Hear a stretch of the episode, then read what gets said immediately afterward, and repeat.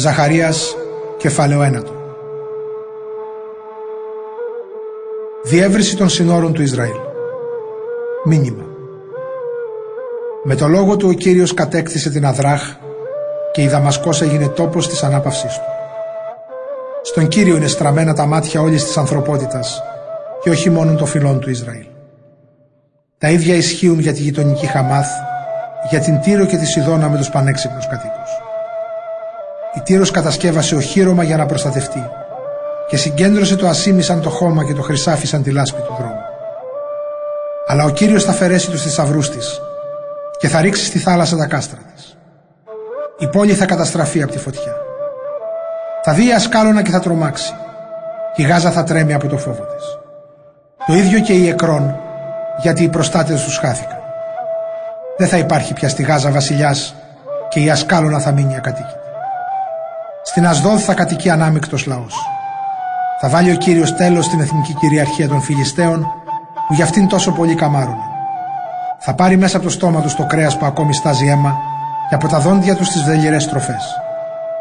Τότε, όσοι Φιλιστέοι απομείνουν θα ανήκουν στο Θεό μας και θα αποτελούν ένα απόσπαστο τμήμα του λαού του Ιούδα. Η Εκρόν θα ενσωματωθεί στον Ιούδα όπως παλιά οι Ιεβούς. Ο Κύριος λέει εγώ ο ίδιος θα προστατέψω τη χώρα μου από κάθε στράτευμα που κάνει ληστρικές επιδρομές.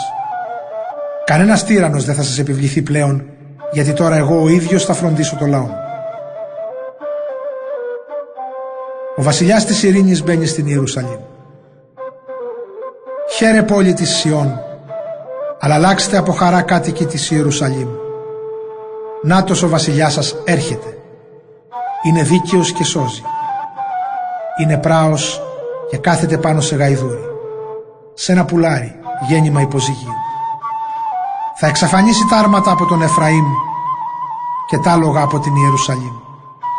Θα συντρίψει τα τόξα τα πολεμικά και θα εγκαταστήσει την ειρήνη ανάμεσα στα έθνη. Η εξουσία του θα πλώνεται από τη μια θάλασσα στην άλλη και από τον ποταμό Εφράτη ως τις άκρες της γης. Απελευθέρωση των εχμαλώτων. Όσο για τους φυλακισμένους σας λέει ο Κύριος, θα τους βγάλω από τη φυλακή που μοιάζει με λάκκο άνυδρο και θα το κάνω εξαιτίας της διαθήκης μου μαζί σας που έχει επικυρωθεί με αίμα θυσιών. Γυρίστε πίσω στο όρος Σιών εσείς φυλακισμένοι. Η ελπίδα σας δεν ήταν μάτι. Και σήμερα σας το επιβεβαιώνω. Θα σας αποζημιώσω διπλά. Θα χρησιμοποιήσω τους άντρες του Ιούδα σαν τόξο μου, τους άντρες του Εφραήμ για βέλη και τους άντρες της Σιών σαν ξύφος, που εγώ σαν ήρωας το υψώνω εναντίον του στρατού των Ελλήνων. Ο Κύριος φανερώνεται πάνω από το λαό του. Το βέλος του βγαίνει σαν αστραπή. Ο Κύριος ο Θεός σαλπίζει με τη σάλπιγγα και βαδίζει στους ανεμοστρόβιλους του νοτιά. Ο Κύριος του σύμπαντος θα τους υπερασπιστεί. Τα λιθάρια της φεντόνας του θα χτυπήσουν τους εχθρούς, θα τους ρίξουν στη γη και αυτά θα κοκκινήσουν από το αίμα τους, όπως τα ραντιστήρια και όπως τα κέρατα του θυσιαστηρίου. Εκείνη την ημέρα ο Κύριος ο Θεός θα τους σώσει, γιατί αυτή είναι το ποιμνιό του. Λαμποκοπούν στη χώρα του σαν πολύτιμα πετράδια. Πόσο ωραία θα είναι όλα. Οι νέοι και οι παρθένες θα μεγαλώνουν με άφθονο στάρι και κρασί.